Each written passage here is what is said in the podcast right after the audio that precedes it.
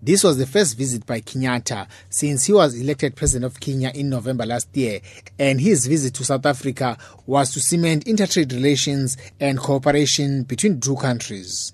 South Africa's import from Kenya include tobacco, textile fiber, tea, plastic products, and copper.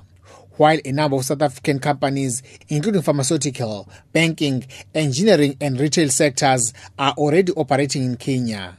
Peace and security in the continent, especially in the war torn countries, also top the agenda. President Jacob Zuma explains.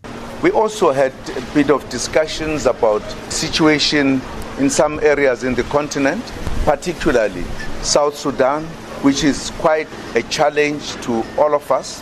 What is being done by IGAD, because it has been dealing with uh, that question, and also the other issues.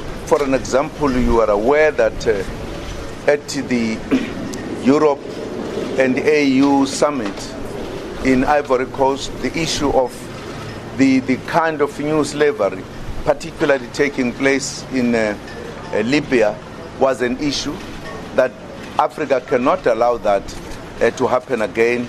Is an issue that we believe we need to give serious attention. There are things that we believe uh, need to be done right in the continent, particularly the respect of our democracy that we have all accepted uh, and how we, we run our democracies. Kenyan President Uhuru Kenyatta believes bilateral talks with President Jacob Zuma will pave way for mutual benefit, boost intertrade relations, and infrastructure development between the two countries. While the two countries have good relations in areas of trade and cooperation, however, intertrade relations between the two countries has over the years to a large degree been benefiting South Africa, and now the two countries want leveled playing field. President Uhuru Kenyatta explains. And we have had the opportunity to exchange views on a number of issues, largely pertaining to how we can strengthen, deepen the relationship between our two countries, how we can work together for the mutual prosperity of our people, increase trade between ourselves, and how we can also improve connectivity on our continent, because that is something that is critical to our uh, industrial development, which will enable us to create the jobs that our young people uh, require.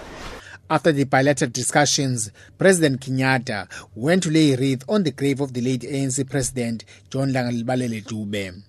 Meanwhile, Kenyatta will on Saturday attend the ANC January 8 statement rally in East London in the Eastern Cape as the ruling party celebrates 106 years of existence. For SABC, I am Vusi Makosini, Durban.